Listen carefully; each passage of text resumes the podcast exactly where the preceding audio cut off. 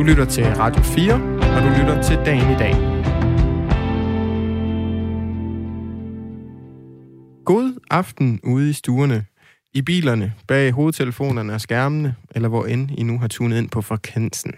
Velkommen til aktualitetsprogrammet Dagen i dag, hvor vi tager temperaturen på nyhedsstrømmen for denne nye uges første dag, som vi snart lægger bag os. Denne mandag aften, der guides I igennem dagens nyhedsbillede af jeres vært Emil Dahl Mathiasen, og som altid her i programmet, så har vi gjort vores bedste for at få et interessant og vidende menneske i studiet, som giver sin holdning til kende om begivenheder fra nært og fjern. Vores gæst får simpelthen det fulde kuratoriske ansvar for at udvælge en top ti over de nyheder, som han, hun finder allermest tankevækkende fra det foregangne døgn.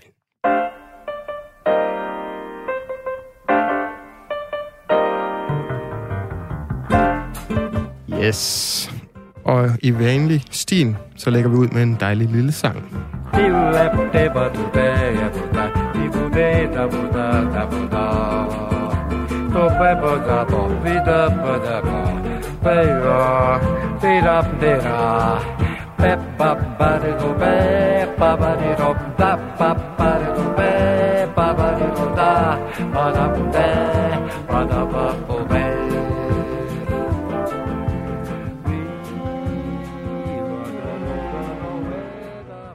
Og med denne lille skønsang af Antonio Carlos Jobim, er det tid til, at jeg kan løfte sløret for, hvem det vidende og interessante menneske, jeg har i studiet i dag, er. Det er Tenna Forstad-Havbo. Velkommen til, Tenna. Tak skal du have. Tenna, du er P H D-studerende ved afdelingen for globale studier på Aarhus Universitet. Er det ja. korrekt? Ja, det yes. kan jeg ikke løbe fra. Nej. Tenna, jeg har været inde og snuse lidt på din forskerprofil på øh, A U's hjemmeside, ja. og der står der, nu, nu læser jeg lige op øh, en stund her, og så må du forklare mig lidt mere efterfølgende. På din profil, der står der, jeg er interesseret i vidensproduktion på universiteterne, og i særdeleshed, hvordan denne viden, parentes, ikke bliver udfordret. Dette involverer et fokus på uddannelsespolitik, såvel som institutionelle strukturer, der enten fostrer eller forhindrer videns udfordring og udvikling. Dette undersøges med udgangspunkt i den voksende studenterbevægelse, der udfordrer undervisningsparadigmet på økonomi- økonomiuddannelserne i Europa. Ja. Hvis lægmand, lægkvinde skal forstå, Tenna, hvad du sidder og forsker i, ud fra den her tekst, og måske, hvis du kan komme med lidt ekstra ord på det, hvad er det så, vi skal, vi skal tage med? Ej, jeg synes faktisk, det lød godt. Jeg tænker, at jeg har skrevet det. Det er også dig selv, der har skrevet det, Tenna, så det ja. håber jeg næsten, du, du synes. Men, men helt øh, sådan lavpraktisk, kunne man nærmest sige. Hvad ja. er det, du sidder, når du sidder oppe på universitetet, Tenna? Hvad er det så, du sidder og undersøger?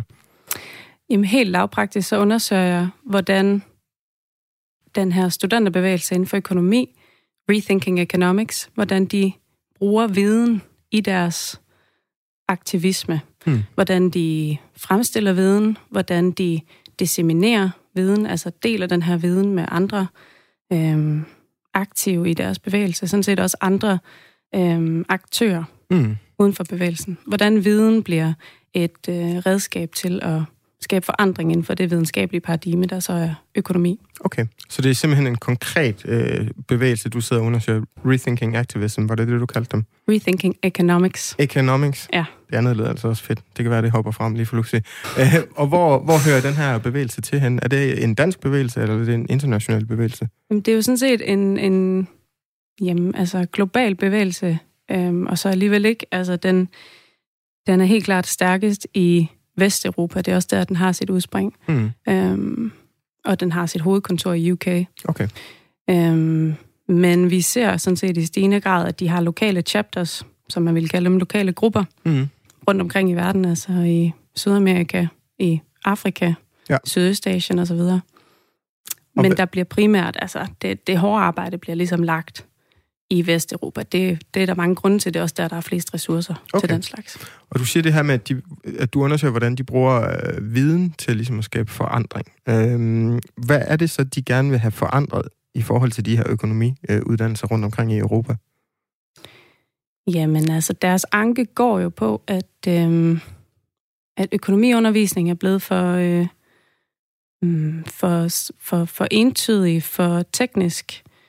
Øh, Hvad kan man sige, inden, altså den holder sig til en skole af tænkning, det man vil kalde neoklassisk mm. tænkning. Øhm, Hvad vil det sige, hvis man skulle, hvis man ikke har økonomiteoribøgerne derhjemme på, på hylderne, og ikke lige kan det begreb? Hvad vil det så sige, jamen, den forståelse af økonomi? De vil sige, at det neoklassiske paradigme, det ligesom fostrer den her opfattelse af individet som et rationelt tænkende individ, altså der er profitmaksimerende, og ligesom bliver drevet af nogle af helt særlige incitamenter, som mm. kunne være ja, profit, ikke øget øh, øh, overskud, det kunne være altså selviske interesser. Mm. Øh, deres anke går også på, at, univers- altså, at økonomiuddannelserne ikke rigtig har blik for klima eller blik for øh, social og økonomisk ulighed. Mm. Altså at det ikke er særlig virkeligt, at det ikke er funderet i virkeligheden, ja. vil de sige. Øhm, Så det er simpelthen, der, der mangler en, en, både en samfundsmæssig forståelse, måske vil de mene, men også at se økonomien i en større kontekst. Ja, og, og, øhm, og en kritisk tænkning, ja. vil man også sige. Okay. Øhm, at at det, økonomi er jo med årene blevet enormt teknisk. Mm. Det er blevet en teknisk færdighed, det er blevet en teknisk disciplin. Mm. Øhm, da det startede i Aarhus i nitten seksogtredive, jamen, der var det mere eller statskundskab. Okay. Der havde man sociologi, og man havde jura, og man, var, man havde nogle helt andre fag, man havde meget mere videnskabsteori. Hmm. Og det er lige så langsomt blevet nedprioriteret. Det er det på de fleste uddannelser, altså måske særligt uden for humaniora. Hmm. Øhm, og der er noget med, ja, altså, det er der flere grunde til. Ja. Men, men det fylder meget lidt, og det er i hvert fald en af deres anker, at, øhm, at den kritiske tænkning, den mangler. Okay. Hos de økonomer, der kommer ud efterfølgende og sidder i embedsværk eller ja. store private virksomheder, der mm. har stor indflydelse på vores samfund ja. og vores økonomi. Et sidste spørgsmål her, Tenna, inden vi dykker ned i nyhedsstrømmen, så tænker jeg det her med, at du undersøger en enkelt øh, aktivismebevægelse, det her Rethinking Economics, men kan man, og har du måske nogle ønsker om i din forskning at kunne sige noget mere sådan alment omkring, øh, hvordan man kan bruge ja, både viden, men også hvordan ja, aktivisme og revolution inden for sådan nogle universitetsmiljøer, det fungerer? Mm, ja, altså, man kan sige, jeg, jeg forsøger jo at bidrage til den forskning, der allerede er på området, ved at kigge på en studenterbevægelse. Mm. Øhm, en studenterbevægelse, som opfører sig anderledes end mange andre studenterbevægelser, som ikke minder om en ikonisk tresserbevægelse, øhm, som forsøger at dataindsamle, som forsøger at forske sig til mm. indflydelse. Øhm, så på den måde forsøger jeg jo egentlig at bidrage til et større forskningsfelt med noget ret specifikt, okay. ved at kigge på en ret specifik bevægelse. Og det, det er jo en måde at gøre tingene på. Ja. Man kunne også have gjort det ved at starte i det brede perspektiv og sige noget helt konkret, ikke? Ja, jeg prøver det, på den anden måde. Ja. Og lige med de praktiske briller igen, hvornår kunne vi så forvente, at øh, de her nye... Øh, du kommer ned med, med de ti bud omkring, hvordan, øh, hvordan øh, det ligesom er foregået. Hvornår, hvornår skal du aflevere dit P H D-projekt? Jamen, det skal jeg om et par år. Ja. Så jeg har lige et par år endnu til at, til at opfinde den dybe tallerken. Fornemt. Og for at lige lægge en lille krog ud, øh, sådan lytteren holder ved hele vejen, så kan jeg nævne, at der måske kommer nogle nyheder hen mod slutningen, der... Måske har en indflydelse på, om uh, Tenna når at blive færdig med sit P H D-projekt, og så siger vi ikke mere om det. Nej. Så hopper vi ud i nyhedsstrømmen med vores lille groove.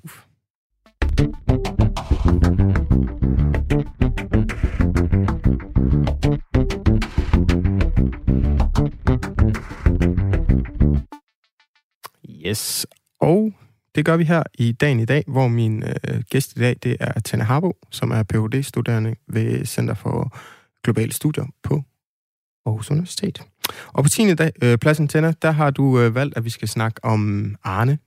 Vi skal snakke om Arnes pension, og det skal vi, fordi at øh, øh, der er blevet afgået, indgået en aftale mellem øh, S-regeringen, Enhedslisten, S F og Dansk Folkeparti, som øh, siger, at omkring en tredjedel af finansieringen til den nye øh, pensionsordning, øh, der skal give ret til en tidligere pension, skal findes ved at besvare rundt omkring på landets kommunale jobcenter. Hvad tænker du om det, Tenna? Og hvor, hvorfor er den placeret på nummer ti? Kan jeg måske også svare. Om den, er, den er placeret på tiende pladsen, fordi jeg ikke synes, det er specielt tankevækkende, som jo er kriteriet for min kuratering i dag. Ja.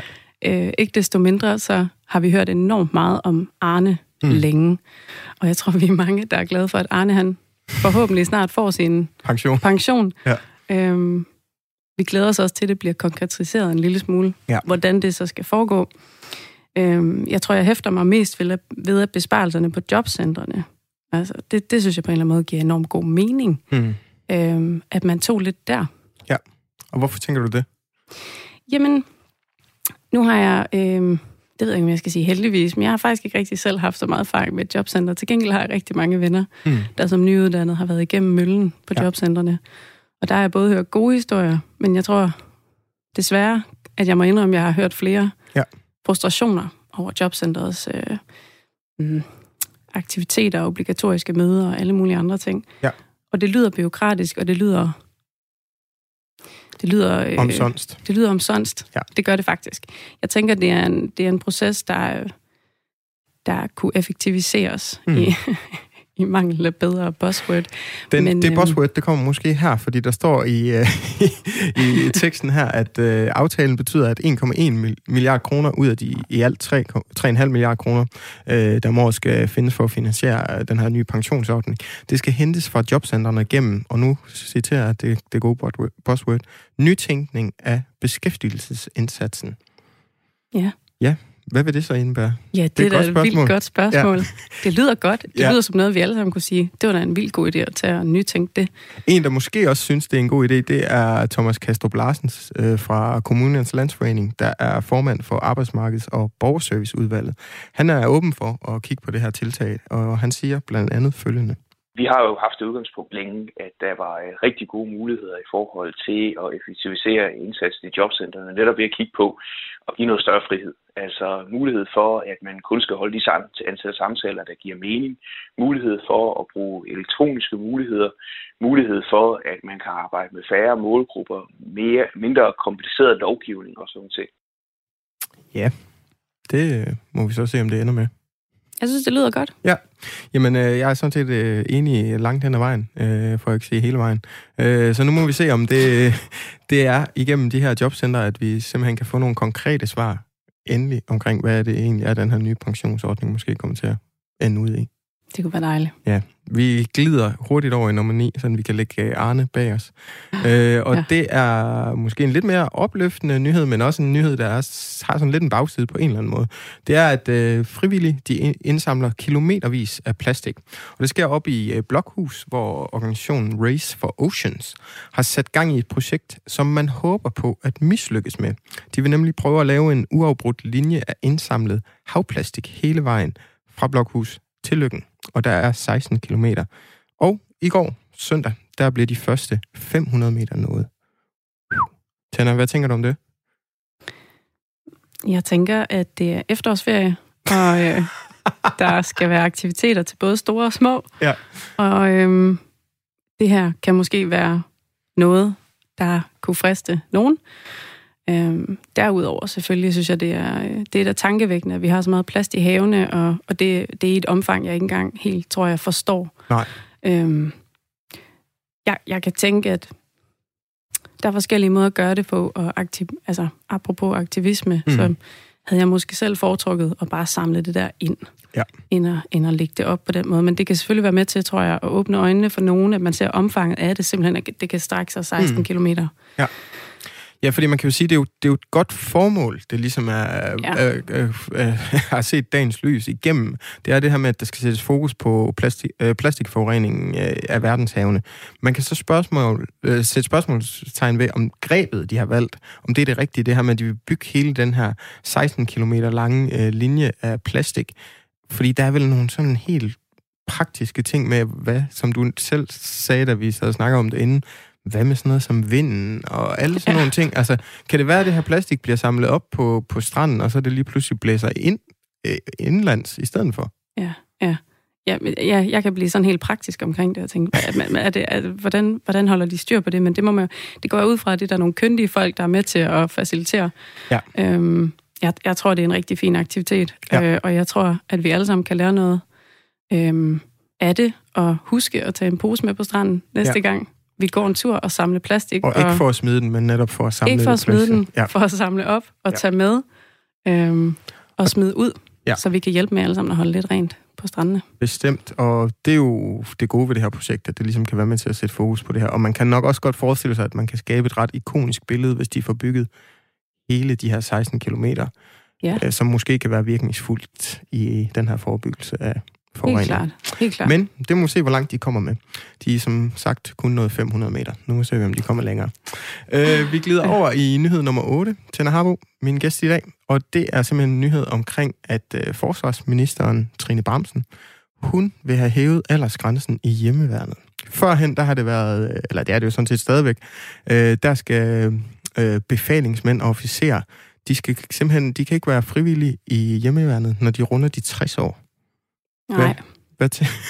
Jeg kunne næsten høre sukket i din stemme, ja. der tænder. Det, var, det er noget, der ligger dig på hjertet, det her. Ja, det kan simpelthen ikke passe. Altså, der er nogen, der vil have tidlig pension, og så er der nogen, der bare vil have lov at fortsætte, ikke? Ja. Øhm, altså, jeg tænker og det også, at dem, der går tidligt på pension, de skal også have et eller andet, der lavet efterfølgende, tænker jeg. Så, ah, det, så det, er faktisk Arne. Ja. det er faktisk Arne, der skal have lov til at være frivillig i hjemmeværnet. Nu kommer Arne ikke til at stå i smedekostymet, han kommer til at stå i hjemmeværnsvesten, ja, på de næste plakater. Men altså, det synes jeg da på en eller anden måde, det er fint at gøre. Jeg ja. kan tænke, at det virker en lille smule. Altså, er der en bagatelgrænse for, hvad forsvarsminister? Altså, hun skal give sig til for ja. tiden. Øhm, det virker ja. som om, det skulle man have gjort for lang tid siden, og så ellers bare have, have vurderet det individuelle tilfælde. Ja. Altså, selvfølgelig må folk køre rundt og være med, og alt muligt andet. Jeg ved ikke, hvad man... Ja. Jeg har ikke særlig meget forstand på hjemmeværnet. Jeg tænker, man melder sig, hvis man føler, man er ja. klar og fit for fight. Om man er tres eller femogtres, eller som øh, tooghalvfjerds-årig Carsten Blikker-Tærkelsen, Øh, der er løjtnant i marine, Marinehjemmeværnet i Horsens. Han har altså ude og været fået en dispensation for at kunne fortsætte som befalingsmand. Han synes altså, at det her det er et godt tiltag. Og det kan man, altså, det er vel også sådan noget, der bare skulle være en underskrift, og så kører vi på den, eller hvad? Ja, det tænker jeg. Jeg, jeg, jeg synes, det er næsten fjollet at skulle promovere sig på den, men altså, det kan godt være, at Bremsen har brug for anden medie, altså omtale ja. lige for tiden. Det her virker en eneste symbolsk, og det virker ja. som om, at det man burde være sige, klaret. Man kan jo sige, der var internt. Noget med Forsvarets Efterretningstjeneste og tilsynet af dem, og N S A ja. over i U S A og så videre. Så er det måske lidt mere Morten Kork-agtigt at tale om hjemmeværnet. Ja, det er meget mere Morten Kork-agtigt. Altså, det må vi jo bare erkende. Ja. Øh, fordi jeg kan da ikke forestille mig, at der er nogen, der vil have noget som helst imod at hæve den aldersgrænse. Nej, fordi det er vel også det her med, som vi også snakker om, hvad er det egentlig hjemmeværnet, de laver herhjemme, om man er tres, femogtres, halvfjerds år. Altså oftest, når jeg har set en hjemmeværnsmand, kvinde, så er det jo, når man er ude til et øh, arrangement eller noget, så står de og dirigerer ja. noget trafik og sådan noget. Ja, det er til de store koncerner. Ja. Koncerter, der er ved Messecenter Herning eller et eller andet. Ja. ja. Ved du hvad, Tenna, vi krydser fingre for, at øh, hun får vedtaget den her lovændring, sådan at man... Det kunne være dejligt. Når man bliver tres år, stadigvæk kan fortsætte øh, hjemmeværnet. Ja. Og så bevæger vi os hurtigt over til en lille blok, vil jeg næsten sige. Vi tager en lille, det er næsten svært at komme udenom, men vi tager simpelthen en lille coronablok. Øh, nyhed nummer syv, du har valgt, øh, Tenna, det er, at der er et nyt øh, coronabatch, der skal betyde og øh, ligesom signalere, hold afstand. Og det er fra i dag, be, øh, begynder der man at gå rundt, øh, se rundt omkring i gadebilledet, at folk øh, går rundt med et lille blåt batch med en tegning af to personer med en afstandspil imellem. Og det er jo ligesom i håbet om, at øh, det nye batch kan få folk til at holde afstand til udsatte, sårbare eller bekymrede borgere med henblik på at undgå coronasmitte. Ja. Yeah. Hvad tænker du om det, Tenna? Jeg kan se, at du har ikke taget batchet på, men... Øh... Jeg har ikke fået mit batch endnu. Øhm, jeg var ikke hurtig nok på apoteket i morges. Nej.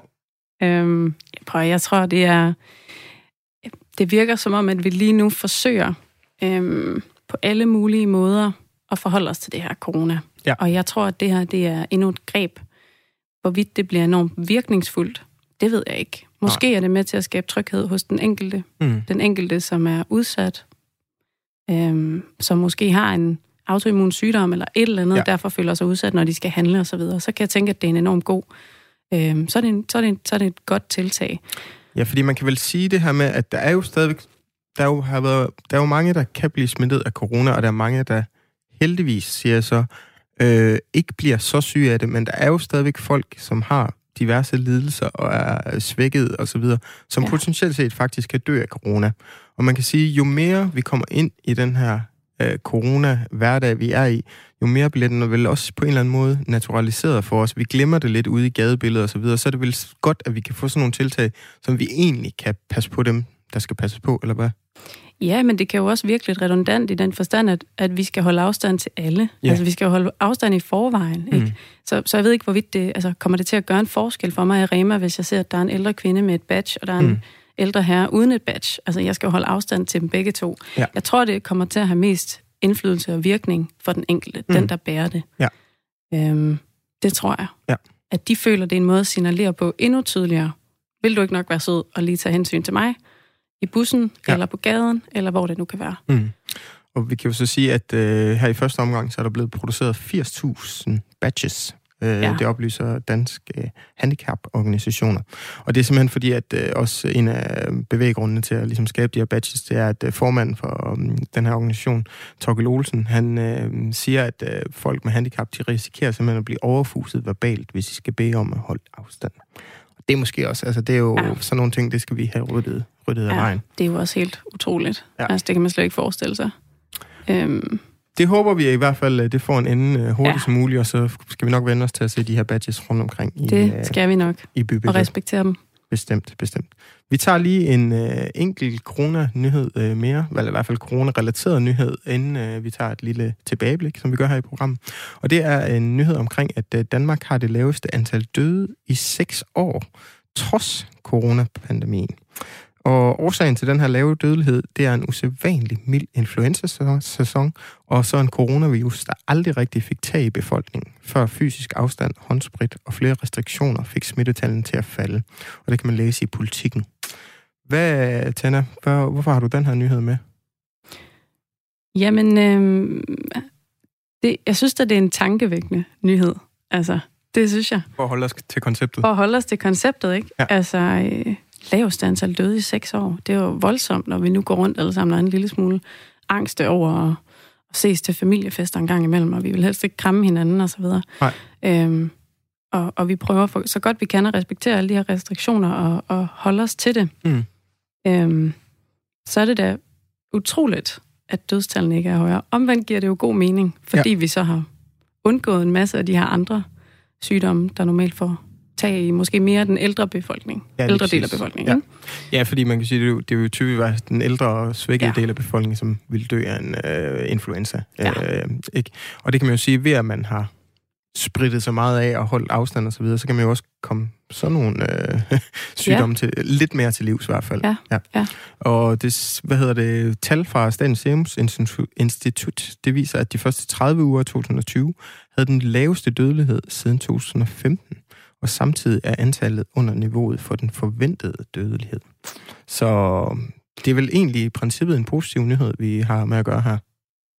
Altså, jeg kan tænke, jeg ved ikke rent coronateknisk, øh, om, om, om, det, om det er positivt, eller om der kommer et eller andet øh, helt vildt bagslag, eller ja, anden bølge osv. Men jeg kan tænke, at der er nogle rigtig positive takter, vi kan tage med videre på den anden side, som vi har snakket om så længe. Vi mm. ved bare ikke, hvornår den anden side kommer. Men, men det her med at huske at holde, altså have god hygiejne og holde lidt afstand til mennesker, vi måske ikke omgås så meget. Jeg tror da, det er, det er helt vildt godt at ja. Tage med videre, øhm, så vi kan undgå noget af det her fremover. Ja. Der er nogen, der ligesom har været ude og ret en form for kritik i sådan en... i lys af den her nyhed. Det er blandt andet Jørgen Hoffmann Petersen, som er formand for Dansk Selskab for Anæstesi og Intensiv Medicin. Og han siger simpelthen, at det er måske prisen for at redde, redde liv, den har simpelthen været for høj. Han udtaler, at når statsministeren siger, at man ikke kan sætte pris på menneskeliv, og ingen pris er for høj, bliver jeg oprigtigt bekymret for strategien.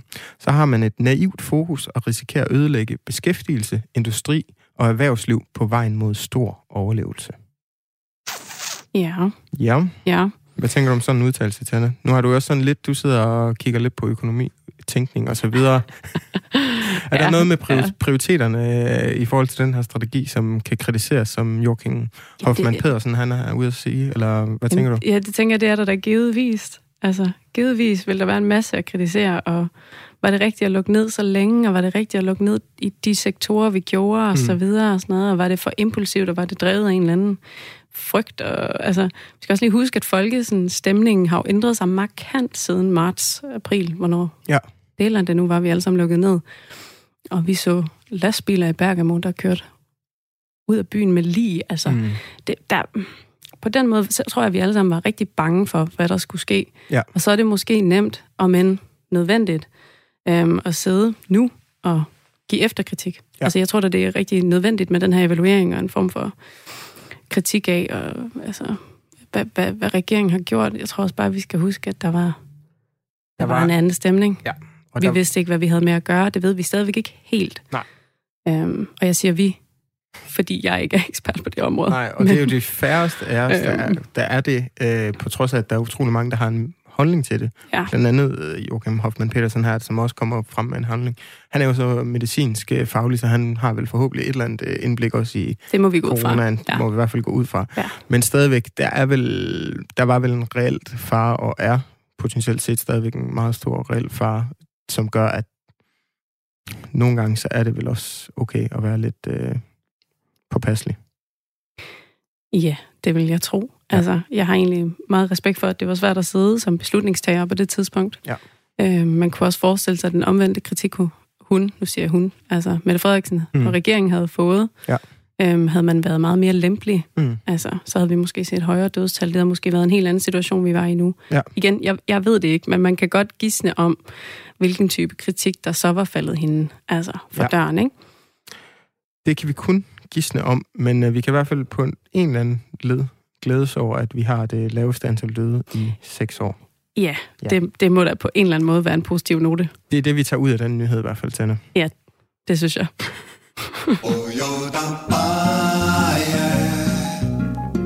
Og det gør vi ved, at jeg spiller den her lille jingle, som øh, den trofaste lytter derude ved, øh, betyder, at vi tager et lille tilbageblik på øh, nyhederne fra de foregangne år, dengang dagen i dag var i går.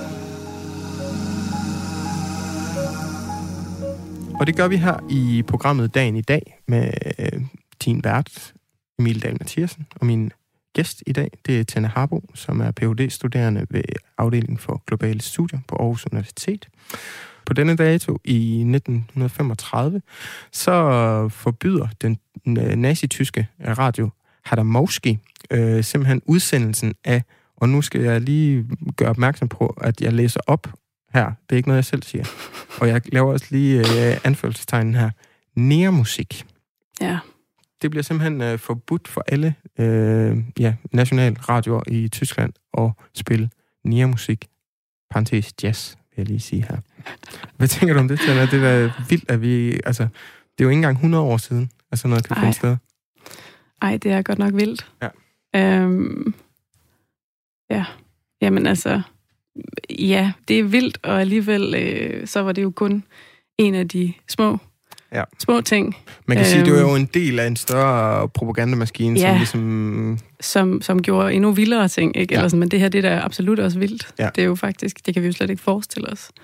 Hvis... Øh, vi kunne heller ikke forestille os at kalde det nærmusik i dag, gudskelov. Nej, lige præcis. Det er så en anden sag. Ja. Hvis man vil høre noget, der er lige så vildt, så kan jeg blandt andet anbefale øh, jazzmusikeren Christian Osgood. Han har lavet en... Øh, podcast-serie omkring udviklingen af ja, den jazzmusikken i Danmark, og hvis man, der historisk kigger han tilbage på nogle af de allerførste udenlandske jazzkoncerter med de sorte orkestre i Danmark, blandt andet Sam Wooding, der spiller i nitten femogtyve i København. Hvis man ser nogle af de anmeldelser, der kom dagen derpå, Ej, ja. at fra dagspressen, der skal man altså ikke være allergisk over for endordet, vil jeg så lige sige, og Ej. urskovsspektakel, og hvad det ellers bliver Ej, kaldt. Ja. Og det foregik jo ikke på den side af den tyske grænse, men på vores. På vores side, ja. ja. ja. Der må man sige, at vi er blevet klogere. Så ja. kan man mene, hvad man vil om debatten, ja. om, om ord og, og øh, identitet. Men, øh, men jeg tror, det er godt, vi har rykket os. Jeg tror, det er rigtig godt, vi har rykket os.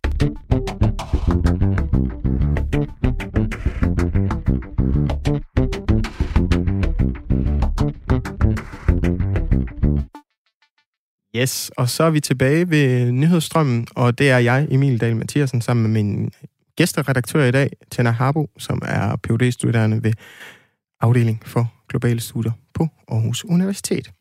Tenna, før der havde vi en øh, lille blog, der handlede omkring corona, inden vi havde det historiske tilbageblik. Nu tager vi en lille blog, som ja, er mangel på bedre, kan jeg lære. Det er en sexisme-blog. Det er svært at undgå i disse tider, ligesom corona-nyhederne. Ja, det er meget svært. Den første, det er jo med den kære Morten Østergaard, hvor det er kommet frem, at han har flere øh, krænkelsessager på samvittigheden, og som først er kommet frem nu.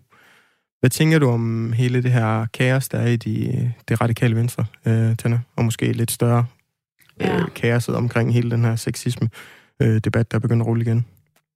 Jamen altså, en ting er sexisme-debatten, som øh, synes jeg skal have lov at rulle. Mm. Øh, det, det, blev, det, altså, det, det, det blev sådan lidt en farce med Morten Østergaard og de radikale øhm, i den forgangne uge. Og var det hånden, var det håndteringen, og hvad med Lotte Rod? Og det var ikke meningen, det skulle komme frem, men det kom frem alligevel, og hvor meget havde Sofie Carsten Nielsen vidst. Og havde hun været en mand, så havde hun i hvert fald ikke overlevet på at have den viden, men fordi hun... Hold da op. Hvor der er mange bare... spekulationer. Der er mange spekulationer, ja. Og der er også mange vigtige, tror jeg, øhm, debatter i det. Mm. Øhm, det er selvfølgelig svært at være radikal og have, hvad kan man sige, været så meget fortaler for MeToo og alt muligt andet, og så have en politisk leder, der har den her slags sager. Ja, de var jo blandt andet nogle, nogle af dem, der var allermest vokale omkring, at de ja. mente ikke, at Jeppe Kofod kunne være udenrigsminister, og så Nej. kort efter så begyndte det her at rulle, så ja. det fremstår vel en lille smule. Der er selvfølgelig mange, der ikke har vidst det, øh, håber vi da næsten, ellers så fremstår det utrolig hyklerisk og begynder at komme med sådan nogle udmeldinger. Ja, det gør det. Altså, det virker jo som om, at, at Østergaard og Rud havde regnet med på en eller anden måde at have det her afklaret internt. Øhm, alligevel kommer det ligesom op til overfladen, ikke? Og der, så er der i de her tider bare ikke nogen vej tilbage, Nej. tror jeg. Øhm, det, man kan, altså, det, jeg sådan har tænkt efter de der øh, gamle sager er kommet frem også, altså selvfølgelig kan vi snakke om, hvorvidt der er forældelsesfrist på alt det her. Mm. Men det er klart, som politisk leder, du er i en anden situation end altså, øh, du ved, en eller anden personalesag i en ja. privat virksomhed, det er, det er lidt noget andet. Ja. Øhm, altså, så var det måske faktisk hånd, altså, så var det hånden, så var det måske i virkeligheden ikke håndtering, vel? Nej, eller fordi... i hvert fald en god blanding, fordi hvis den der hånd, den har været aktiv gennem årtiers ungdomspolitik også, ja. og så videre, så kan han have lært nok så meget, men øh, altså... Den... Ja, fordi det er jo kommet frem, at øh, for flere år siden... Øh... Han er blevet gjort opmærksom på, at der ligesom er tre kvinder, der føler sig udfødt, udsat for uønsket seksuel kontakt af ham. Og det her med, at det sådan lige så stille begynder at... Altså, man kan jo, man kan jo genstille spørgsmålstegn ved, er de tre kvinder, er det så de sidste, vi skal til at høre om i den her sag? Altså, det er vel igen spekulation. Ja, og mange af de her sager, vi har set, altså internationalt også, ikke? Så lige så snart der er et par navne, så, så viser det sig som regel, at der kommer flere navne frem. Altså, at sagen ligesom vokser. Så jeg tror da, at det er fornuftigt, at Morten Østergaard, han er gået af. Ja. Øhm, og jeg tror da, det er fornuftigt, at Radikale Venstre øh, ser lidt indad og siger, hvordan har vi egentlig håndteret det her før? Skal mm. vi ligesom have ændret nogle procedurer? Skal ja. vi... Altså, kigge lidt indad. Det er selvfølgelig altid øh, smart som politiker, når man ja. står og promoverer og prædiker øh, specielle, eller ikke nødvendigvis specielle, men... særlige synspunkter, ikke? Ja. Vi må, vi må lade det radikale venstre om at få lidt introspektion i, inde i partiet, og så se, om Sofie Carsten Nielsen hun kan på en eller anden måde få genrejst øh, partiet. Det kan hun sgu nok. Ja. Altså. Lad, os, lad os se, om det ikke øh, går den vej. Det tror jeg. Og så glider vi over i nyhed nummer fire, Tenna. Det ja. er igen omkring sexisme, og det er fordi, at i dag er det kommet frem, at seks hundrede og fireogtres personer i filmbranchen, de ser fra over for sexisme. Det er blandt andet profilerede navne som Oscar-vindende instruktør Susanne Bier, skuespillerne Pilou Asbæk og Sofie Gråbøl. Og det kommer ligesom i kølvandet på, at den her tidligere produktionsassistent for, hos Danish Documentary, Emilia, Emilia Moth, hun har anklaget den her dansk-syriske instruktør Faraz Fayyad for nogle krænkende oplevelser og en krænkende adfærd generelt. Og så i kølvandet på det, så støtter branchen ligesom op om det, og det gør de i Information, fordi de bringer sådan en fælles erklæring. Hvad tænker du om, at man kan sige, at det startede, MeToo-bølgen startede i filmbranchen i, over Atlanten med ja. Weinstein og så videre, og så er den også kommet til den danske nu. Hvad tænker vi om det her, Tenna? Jamen, det tror jeg, det er altså, ganske naturligt og garanteret også sundt for branchen at få, få talt om. Altså, det kommer jo kun som, hvad kan man sige, det er jo endnu en branche i den her efterhånden flere uger i, altså, hvad, hvad hedder sådan noget, de sidste, den sidste måned, tror mm. jeg, så har vi ligesom haft en ny branche oppe øh, nærmest dagligt, ikke? Om det er forfatterforeningen, eller om det er forskningen, eller om det er øh, reklamebranchen, eller mediebranchen, og så videre. Altså, jeg ja. tror da, det er fint, at vi ligesom får belyst, at det her, det sådan set sker alle steder. Mm. Og jeg tror, øh, jeg ved ikke, om der er særligt dårlige vilkår i, i, øh, i mediebranchen, eller i filmbranchen. Jeg tror, det er vigtigt at se det som et, et indspark til den større debat, der ligesom bør handle om, at det her, det det foregår alle steder, i det, et eller andet omfang. Det foregår vel, det man vel på en eller anden måde kan trække ud af det, det er, at det foregår i alle miljøer, hvor magt spiller en rolle. Og det ja. er svært at sige, hvor magt ikke spiller nogen rolle. Jamen, det gør det jo alle steder. Ja. Altså, det, der vil jo altid være nogen, der er leder eller højere i hierarkiet. Altså, så kan hierarkiet være nok så altså, tilstræbt øh, mm. flat, men, men ikke desto mindre vil der være en magtfordeling. Altså, ja. det, det kommer vi ikke udenom. Mm. Altså, øh, vi havde, vi havde nyheden i fredags, Tenna, hvor jeg havde fornøjelsen af at have Anders Ørbæk i studiet fra kunstnerisk ansvarlig for Aarhus Jazz Orchestra, med at der havde været en lignende ligesom, tilkendegivelse. Den kom så fra forskere, forskningsmiljøet, ja. og det var så over for Politikken, hvor omkring, mener også, det var knap syv hundrede ja. personer, havde skrevet under på den. Og det sagde du egentlig, du havde du også selv gjort. Ja, det har jeg også selv gjort. Ja. Hvordan tænker du, tilstanden ser ud ude i forskningsmiljøet? Jeg synes, det er svært at vurdere, om den er, om den er værre eller, mm. eller, en, eller bedre end så mange andre miljøer. Jeg tror igen også, det foregår. Altså man kan sige, på universitetet er der magthierarkier mm. indbygget. Altså det er der alle steder. Det er i ansættelsesforholdene. Sådan er det bare. Det er sådan, sådan er strukturen på universitetet. Altså er du P H D, er du postdoc, er du lektor, er du professor, er du ekstern lektor, eller hvad, altså, er ja. du elev, altså hvad er du ikke? Altså... Der er bare et hierarki, og det, det kommer vi ikke udenom. Så mm. på den måde kunne man forestille sig, at det i hvert fald bliver ret tydeligt på universitetet. Ja. Og i forskningsverdenen. Mm. Øhm, så, man kan så, sige, ja. noget af det, der jo især er tydeligt i øh, forskningsverdenen, er jo, at der er også en relativt stor skævvridning i forhold til kønsbalancen, når vi kommer over et vist, øh, ja, som du sagde lige før, nu opremsede du strukturen, men når vi kommer over P H D-niveau, ja. så er der betydeligt flere mænd, der indtager nogle af positionerne der, end kvinder. Ja, altså det viser al forskning jo. Mm. Øhm, I Danmark, der, der er det mere eller mindre halvtreds halvtreds blandt B A-studerende, altså bachelorstuderende. Det samme gør sig gældende på M A, altså kandidatniveau. Og egentlig også nogenlunde halvtreds halvtreds fordeling på P H D-niveau. Mm. Og lige så snart man når de der postdoc, så falder kvinderne fra. Mm-hmm. Øhm, og det gør de altså i en ret stejl kurve, når det gælder resten af, hvad kan man sige, ansættelsesforholdene på ja. universiteter. Vi har ret få kvindelige professorer i forhold mm. til mandlige osv. Og er det ikke bare fordi, Tenna, at så får man nogle børn, og så vil man hellere gå hjem på barsel, og så vil man passe familien frem for at passe sin karriere, og så videre, og så videre?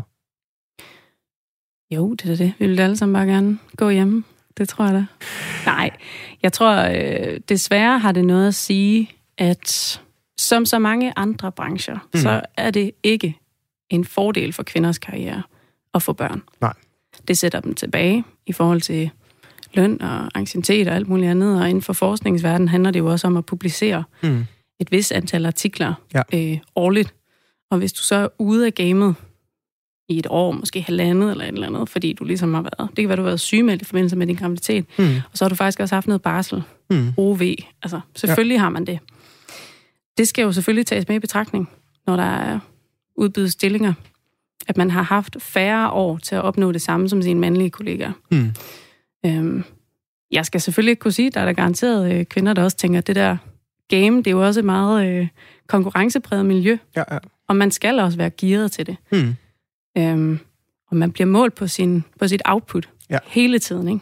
Men er det ikke, er det ikke stadigvæk en forsimpling at kode det ned til, at der er biologiske forskelle mellem mænd og kvinder, og mænd er mere drevet af konkurrence og alle de her ting? Det er vel ikke svaret på, at der er så mange flere mænd i, i miljøet end, end nej, kvinder? Nej, det tror jeg ikke. Altså, jeg, jeg er helt med på, at der skal nok være nogen, der tænker, det der, jeg orker ikke, fordi kvinder skal kæmpe mere for at få de samme stillinger. Ja. Og jeg kan godt forstå, at der er nogen, der tænker, det orker jeg ikke. Jeg orker ikke at skulle bevise mig selv. Nej. Altså hundrede og ti procent hver eneste dag. Mm. Altså prioriteter kan også ændre sig. Men øhm, ja. så der, der er helt vildt mange grunde til det. Det er også, hvem sidder i ansættelsesudvalgene, ikke? Hvem, hvem udbyder funding og så videre. Altså mm. der er jo masser af incitamentstruktur i det her, hvor der sidder visse men- mennesker, apropos, på visse, hvad kan man sige, pladser i hierarkiet og ja. i magtfordelingen, ikke? Øhm, og de skal ligesom være med på, at kønsdiversitet er noget, vi har lyst til at prioritere. Ja, men hvordan, Tenna, får vi så brugt de her strukturer ned, kan man sige? Altså nu, nu spørger jeg jo netop også dig, fordi du lige undersøger i din P H D, hvordan øh, små bevægelser ligesom skaber ørenlyd, i, blandt andet ved hjælp af viden, i nogle magtfulde konstruktioner og strukturer. Mm. Er det igennem de her erklæringer, hvor folk af, af visse øh, profilerede karakterer skriver under? Skaber det bare opmærksomhed, eller skaber det en reel forandring? Kan man spørge om det? Jeg tror ikke... Øh, altså det, at jeg har skrevet under på det åbne brev... Øh, mod sexisme i forskningsverdenen, det kommer ikke til i sig selv at skabe nogle forandringer. Nej. Det, det tror jeg ikke. Det, øh, det er selvfølgelig et, øh, hvad hedder sådan noget, råben vagt i gevær, og det er en måde at få opmærksomhed på. Øhm, og jeg kan konstatere helt lavpraktisk, at på mit institut, Institut for Kultur og Samfund, har vores tillidsrepræsentanter re- altså reageret på det forholdsvis hurtigt, mm. og sagt, okay, vi må konstatere, at der er mange, der har skrevet under på det her. Det vil vi faktisk gerne vide. Det vil vi faktisk gerne vide noget mere om, hvordan det, altså i hvilken grad det forekommer. Okay. Vi vil gerne have kortlagt på det her institut. Hvad er det, I er ude for? Hvad er det for nogle situationer? Altså, er det julefrokosten, eller er det også bare til afdelingsmøder? Ja. Det er også noget med at få kortlagt, hvad er det for nogle sociale, hvad kan man sige, rum, det her, det opstår i. Ja. Øhm, og det synes jeg er enormt positivt, at de, hvad kan man sige, øh, handler på det så hurtigt. Fordi det er jo sådan noget, der er med til at skabe reel forandring. Ja. A U har også, øh, A U som i Aarhus Universitet, har mm. også nedsat et øh, køns- og diversitetsudvalg. Okay. Som skal netop kigge på og forstå og arbejde med, hvorfor der er en skæv kønsfordeling på universitetet. Okay. Blive klogere på det internt. Ja. Og der ved jeg da, at rektor sidder med, og, og flere fra ledelsen. Okay. Så, så jeg tror, det er sådan nogle tiltag, der skal være med til netop at producere den viden, vi så kan bruge til at altså, skabe forandringer, også i det helt små på, på hver enkelt afdeling. Ja.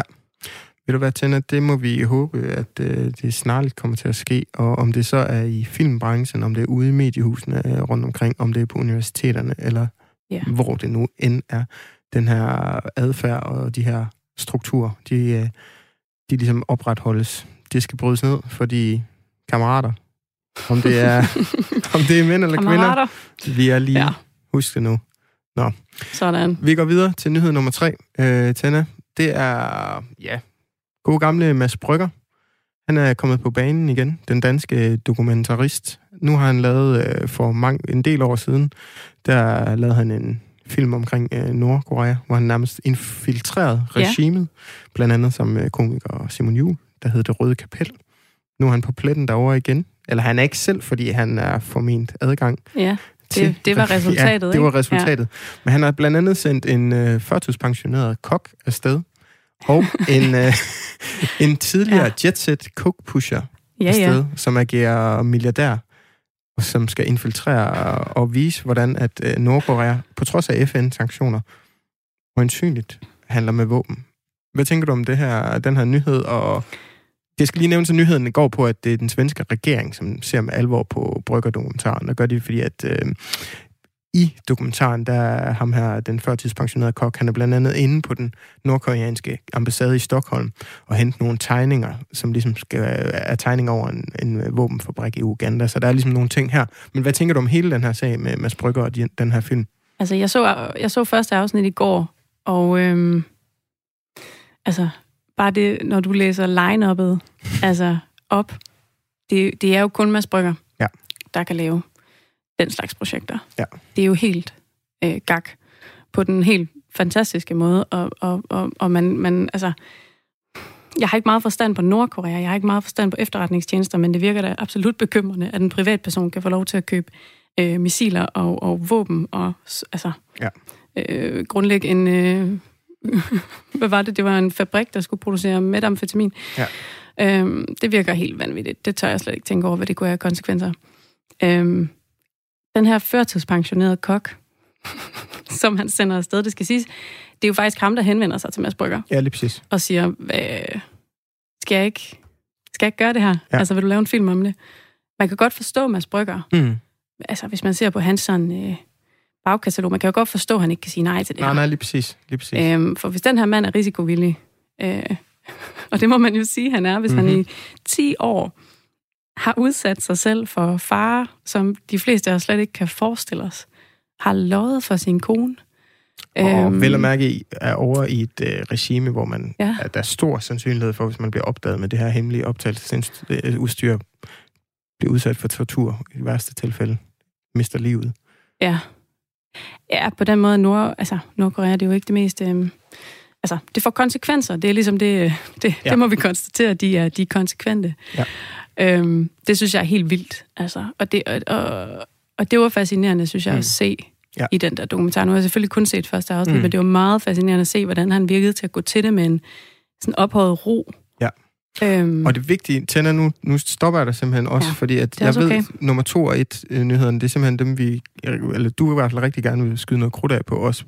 Men det vigtige i den her nyhed omkring Mads Brügger, det er jo at netop, at der bliver øh, nogle ting synlige omkring den her våbenhandel, som ja. tydeligvis finder sted, og, og det kan kunsten jo også nogle gange vise os, at øh, der sker altså nogle ting ude i virkeligheden, som vi måske lige skal gøre noget ved, ikke?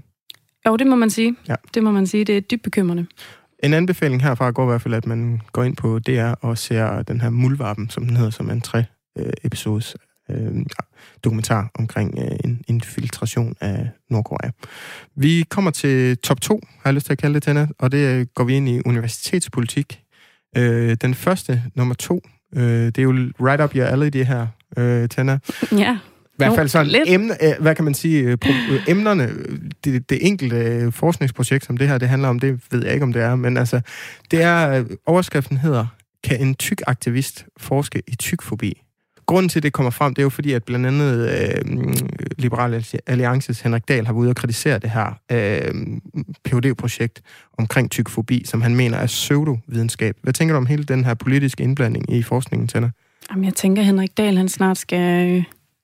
Han skal passe Liberal Alliance. Jeg tror, de har, ja. de har brug for hans fokus der, øh, hvis man ser på meningsmålingerne. Og så skal han lade forskerne forske, ja. og han skal respektere forskningsfriheden.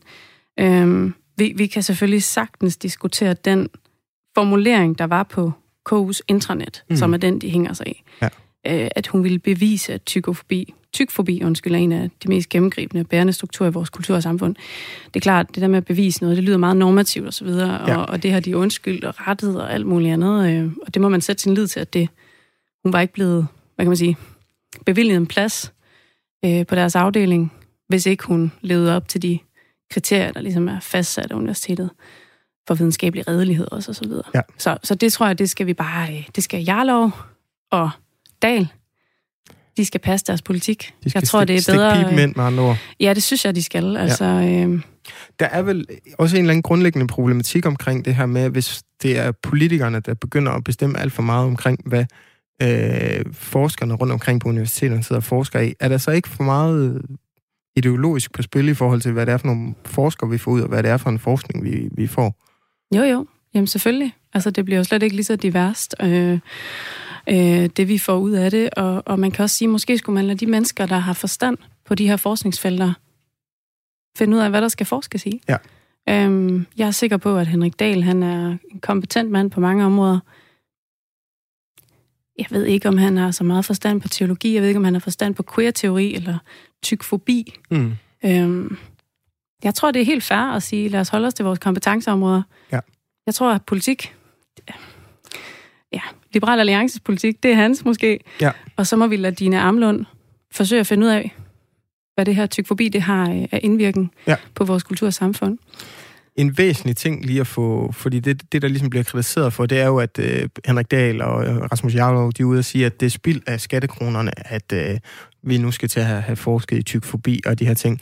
Ja. En væsentlig ting, som de måske ikke lige har fået med, det er jo, at hun har en friplads som P H D-studerende. Ja. Derfor får hun ikke løn af det teologiske fakultet. Men så lyder det måske ikke så godt at kritisere det. Er det ikke godt lige at skøjte hen over den, sådan rent strategisk, tænker du? Hvis man i hvert fald vil have sagen igennem, at det er pseudovidenskab, og det spilder skattekroner. Øh, jo, altså det man kunne kritisere, eller det man i hvert fald kunne tale om, er lidt besynderligt, at vi stadig har på universitetet. Det er heller ikke mange steder, vi har det. Altså fripladser, ja. hvor man faktisk kan få lov til at øh, selv finansiere sin, sin P H D-uddannelse. Mm. Det synes jeg godt, vi kunne tage en diskussion om, ja. hvorvidt merit eller penge. Mm. Nu er jeg ikke i tvivl om, at Dina Amlund, hendes vejleder, har også været ude og sige, at altså, prøv, hun er dygtig, og mm. vi havde ikke antaget hende ellers. Nej. Men, men, men man kunne godt se øh, hvad kan man sige, potentielle sådan, øh, pro- problematikker ja. i at have fripladser mm. øh, tilgængelige på universiteterne. Det...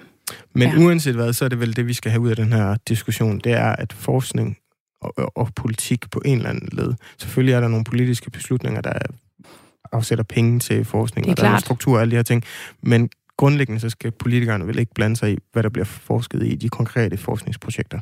Jamen, altså, helt ærligt, så har vi tit, jeg har tit svært ved at forstå mine P H D-kollegaers ja. forskning.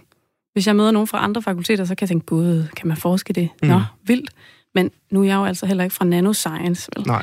Altså, så, så måske skal vi prøve at forholde os lidt til, hvad, hvor er grænserne for, hvad jeg kan vurdere ja. som god forskning eller ej? Og, øh, og der tror jeg bare, vi må overlade det til eksperterne, som faktisk sidder på de respektive fakulteter i de respektive forskningsfelter. Ja. Tro på, at de har forstand på det her. Lad os gøre det. Og så en ting, der måske kommer til at gøre noget ved de her fremtidige eksperter og eksperterne, det er, at coronaen kommer til at forsinke P H D-studerende, sådan at de nu mangler finansiering, hvilket er din tankevækkende nyhed nummer et, Tenna Forstad-Havbo. Ja. Ja. Og det er jo noget, der også berører dig, kan man sige, så der er også en grund til, at den ligger her. Men hvad, hvad tænker du om hele den her sag? Altså, det har jo været uundgåeligt. Hvad kan man sige? Det var uundgåeligt, at mange P H D-studerende ville blive forsinket af corona. Mm. Øh, universitetet blev lukket, lukket ned. Altså, verden er stadigvæk ikke helt... Øh, altså, feltarbejde er absolut begrænset. Ja. Særligt i udlandet, i udsatte mm. områder osv. Det, det er... Forskningsophold i udlandet er også stærkt begrænset. Jeg er selv blevet forhindret i at tage til Paris det her efterår. Ja. Øh, alt sammen noget, der er med til at forsinke den her proces. Og øh, selvom at man... Det er ikke alle, der har brug for en forlængelse med finansiering. Mm-hmm. Fordi der er nogen, for hvem der sidder måske første år eller andet år, måske nogen, der slet ikke laver feltarbejde, men som nærmere øh, laver arkivarbejde eller sidder med nogle mm. kilder tilgængeligt på deres kontor. Altså, de, de har på en anden måde altså, gået, de er gået nemmere udenom det her. Ja. Og så dog, altså, jeg synes, det er svært at...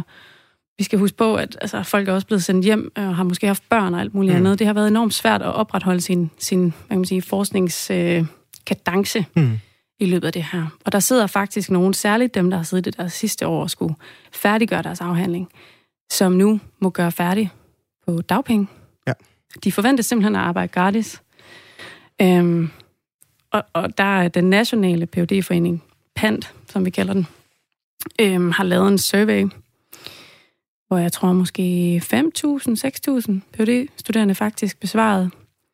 Og der er tallene altså ret alarmerende, at, at, at der er faktisk rigtig mange, der overvejer, om de er nødt til bare at stoppe, ja. fordi de ikke kan se, hvordan de skal nå at gøre det her færdigt. Og der er vel, det, man siger, det er jo nærmest hele humlen i den her sag, det er vel, at grund, altså, de er fremme at sige, at der kommer ikke til at være hjælpepakker til ja. de P H D-studerende.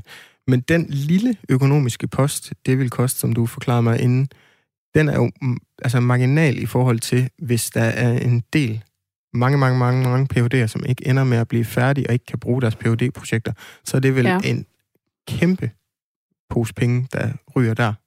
Ja, altså vi risikerer jo i hvert fald bare, at vi har... Jeg tror ikke, vi kommer udenom, at der kommer til at være en corona-årgang mm. blandt P H D'erne nu, fordi vi kommer til at have, have C V'er, der, der ikke kan konkurrere internationalt på de samme vilkår, ja. fordi vi ikke har de samme konferenceerfaring og udenlandsophold. Vi har ikke de samme netværk, simpelthen. Fordi vi, har, vi er blevet holdt hjemme af gode grunde, ikke? Øhm, og så, så i forhold til skattekroner, altså så kan vi tænke på det her tykfobi-projekt og skattekroner mm. og alt muligt andet, ikke? Du risikerer, at der er en masse forskning, der går tabt, ja. som, som bliver... Som, som er, det, er, det er spildt forskning, simpelthen. Ja. Hvis ikke det bliver ført til ende. Og ved du hvad, Tenna? Det vil jeg lade være dagens sidste ord, og håber, at øh, den generelle forskning lever videre, og din forskning på Center for Globale Studier. Afdeling, Afdeling for Globale Studier, ja. Så fik jeg den med. Ja, den, ja. Øh, den bliver færdiggjort. Jamen, det mange, håber jeg også. Mange tak, fordi du gad at kigge forbi i hvert fald. Tak, fordi jeg måtte. Selvfølgelig. Og jeg skal huske at sige, at øh, det var dagens dagen i dag. Der bliver produceret af Paseo for Radio fire. Og vi fejrer lige her til sidst, at øh, vi heldigvis er mere mangfoldige i dag, end man var tilbage på denne dag i nitten femogtredive, hvor den tyske radio Herta Moski forbød, parentes, nærmusik. Og det der er lige Ornette Coleman og Don Cherry blæste deres horn i mangfoldighedens navn.